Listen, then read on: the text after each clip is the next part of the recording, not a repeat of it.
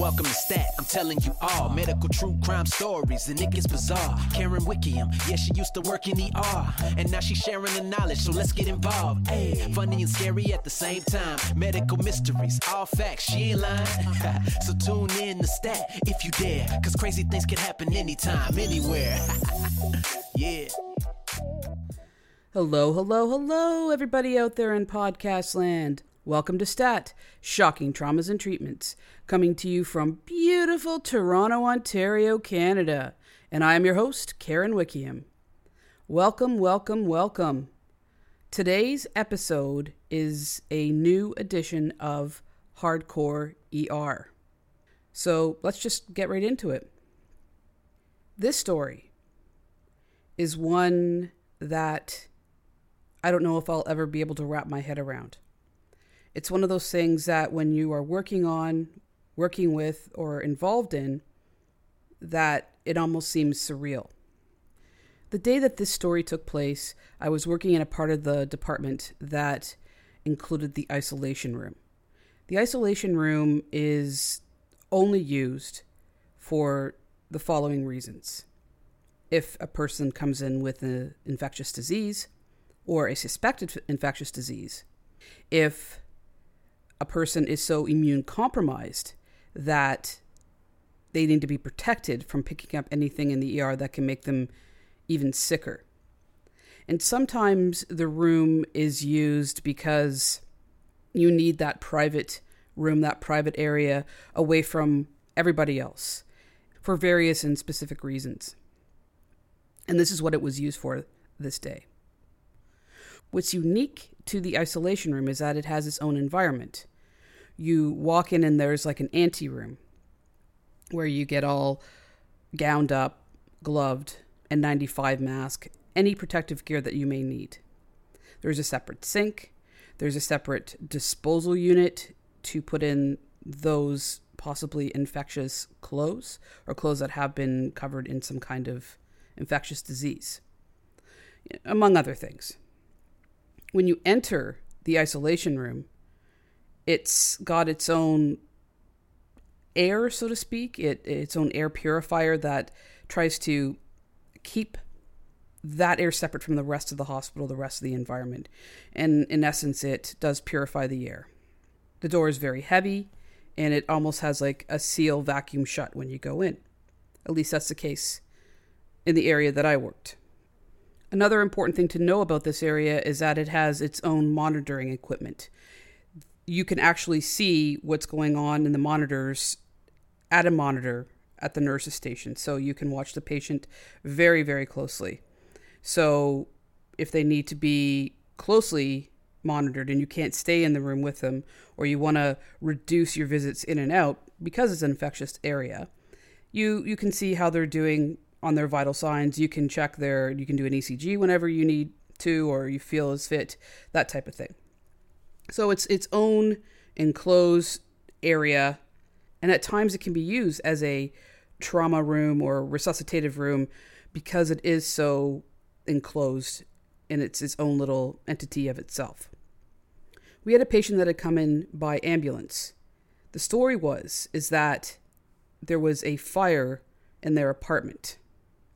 When the firemen and the EMS arrived, they found that the fire had in fact, mostly been contained. And this is what they found when they walked in. It was a very, very old apartment, dilapidated. The occupants of this apartment were a elderly woman and her son. The son had some learning disabilities. He was in his 50s. These people were in terrible condition this elderly woman had dementia, and the son was in care of her. However, she had cared for him his whole life. When she was unable to care for herself, therefore, him, it just became a very sad and bad situation. The son, he wore the same clothes day in and day out, and he was incontinent. So he was soaked from head to toe in urine. When the woman was found, She was not necessarily unconscious, but not responsive to directions. If she was asked to lift her head, she wouldn't lift it, though she would respond to a pain stimuli, like if you were moving her, her body was sore, she would wince, that type of thing, and she could manage her own airway. So, anyway, when they walked into the apartment, it was absolutely filthy, filthy, filthy. The one bedroom had two mattresses on the floor, one that the son slept in, one that she slept in. They were both very heavy smokers, heavy, heavy, heavy smokers. The room was, the walls were yellow with thick, sticky tar, nicotine, all the nasty stuff that comes off of cigarettes. They had just one or two dirty sheets and filthy pillows, and the both their beds were soaked in urine and feces. There was just old food, filth, cockroaches, vermin all over the place. Her bed was the one that caught fire. The son had managed to put it out, but he woke to the smoke being in the room. And the elderly woman had inhaled the smoke. When she arrived to us, she had black soot around her nose and mouth, which obviously is an indicator that she inhaled the smoke. Very scary situation because how much damage has it done to her lungs, and she needs immediate medical care. That's how she arrived to the hospital. Not able to communicate to us what happened, confused, responding only to painful stimuli, and covered in layers of urine and feces soaked clothing. It was important that we got immediate baseline vital signs. Of course, EMS had her on monitors the whole time, but we needed to get our own baseline. Her oxygen sats were quite low. They were in the high 70s, and her blood pressure was elevated, and so was her pulse. It was in the you know, 110, 120. So, very, very, very concerning that she was in respiratory distress. Didn't want her to go into respiratory failure. We had to remove or start to remove her clothing so we can have access to her chest area to do the ECG to put all the stickers and then the leads that attach to the stickers on her chest. Also, we had to see the condition of her body. Did she have any burns? Did she have any sores, any wounds, etc.? We had to cut her clothing off because most of it was, like I said, soaked. But not only that, some of it was embedded in her skin her skin color was had brown scaly patches all over it. Her skin had thick, almost alligator like skin all over it, and that was from years of filth. Her fingernails were long, there was filth underneath them. So we proceeded to take and cut down her clothes and apply all the instrumentation. And as we moved down, we needed to assess her lower body and also put in a catheter so we can monitor her her intake and output of urine and fluids. When we got to that area, she had on pants and a skirt on top of it. We removed the skirt and had great difficulty removing the pants. Under the pants, she had nylons on, and they were disintegrating. Within the nylons, she had newspapers that had been pushed in all the way down to her feet. And they were also wedged in her buttocks and vaginal area. My suspicions is that they were there as a way to absorb the urine and feces. Much of this was stuck or embedded into her skin. We had to peel through layers upon layers of newspaper, filth, attached skin, just to get down to the actual layers of her skin. It was horrible. Absolutely horrible. We were dressed up in full gear. We had a light hazmat suit on that covered our head, our feet, up to our wrists, uh, double gloved, mask, N95 mask, face shield. You could smell the cigarettes, the smoke, the smell from the condition of her body. It was terrible. And it was really hard to not gag, not vomit. I kept retching. I tried to do it as quietly as I possibly could. The nurse that had was working with me, she would retch as well. And I don't know about her.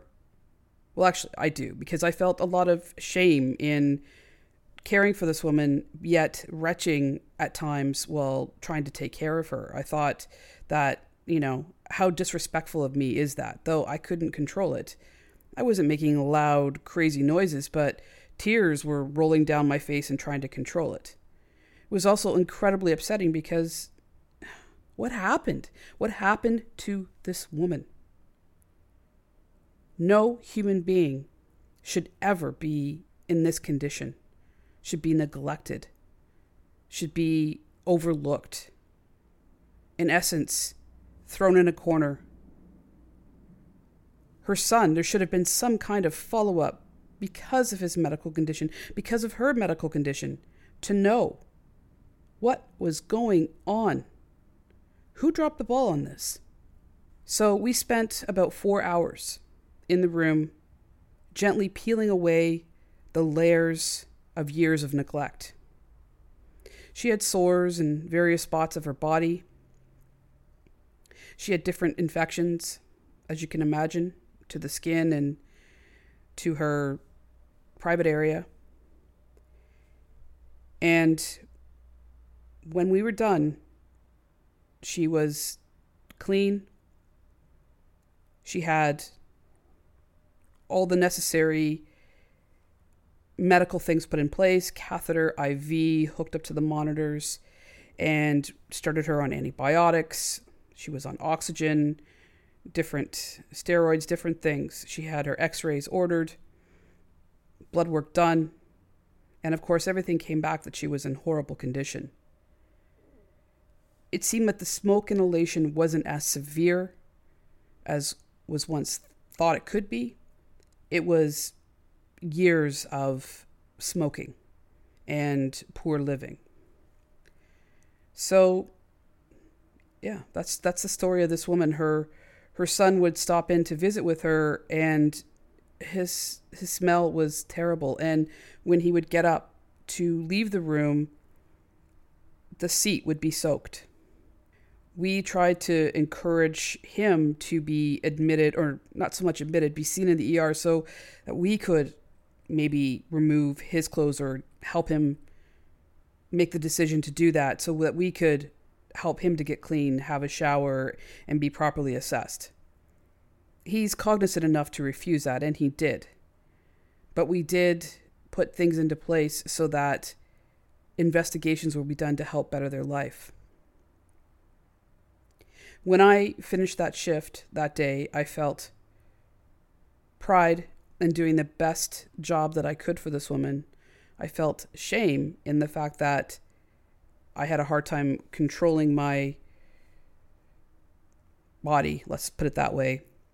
And then incredible sadness and anger. The next day, when I came on, she had been moved to a floor where she is to be taken care of. And she had been stable throughout the night, clearly, so that, you know, she could be moved. And I never heard anything more about her again. Never saw her, never saw the son. And the only thing that I could hope and pray for is that they finally were going to get the services that they deserved. And yeah, the, the whole department was incredibly sad about all of this. Because it doesn't just affect the nurse that's working directly with the patient, it affects everybody who's there. So that's today's hardcore ER. I'm not going to say I hope you enjoyed it because there's not much to enjoy, but if anything, it, it helps us realize how good our lives are, especially in comparison to people that are left neglected, uncared for, and almost disposed of. They're forgotten. So I'm going to end this show by saying take care of each other, take care of yourself, love one another, and most importantly, love yourself. Peace. One love. True crime and it gets none realer. Sometimes it'll be the cure that'll kill ya. Gotta watch out, yeah, you gotta watch your back. Cause you don't wanna be another episode on stat. Thank you for tuning in, learn a thing or two. These medical mysteries can be unbelievable, yeah. Subscribe, make sure you do that so you'll be tuned in and be ready for the next show. Stat.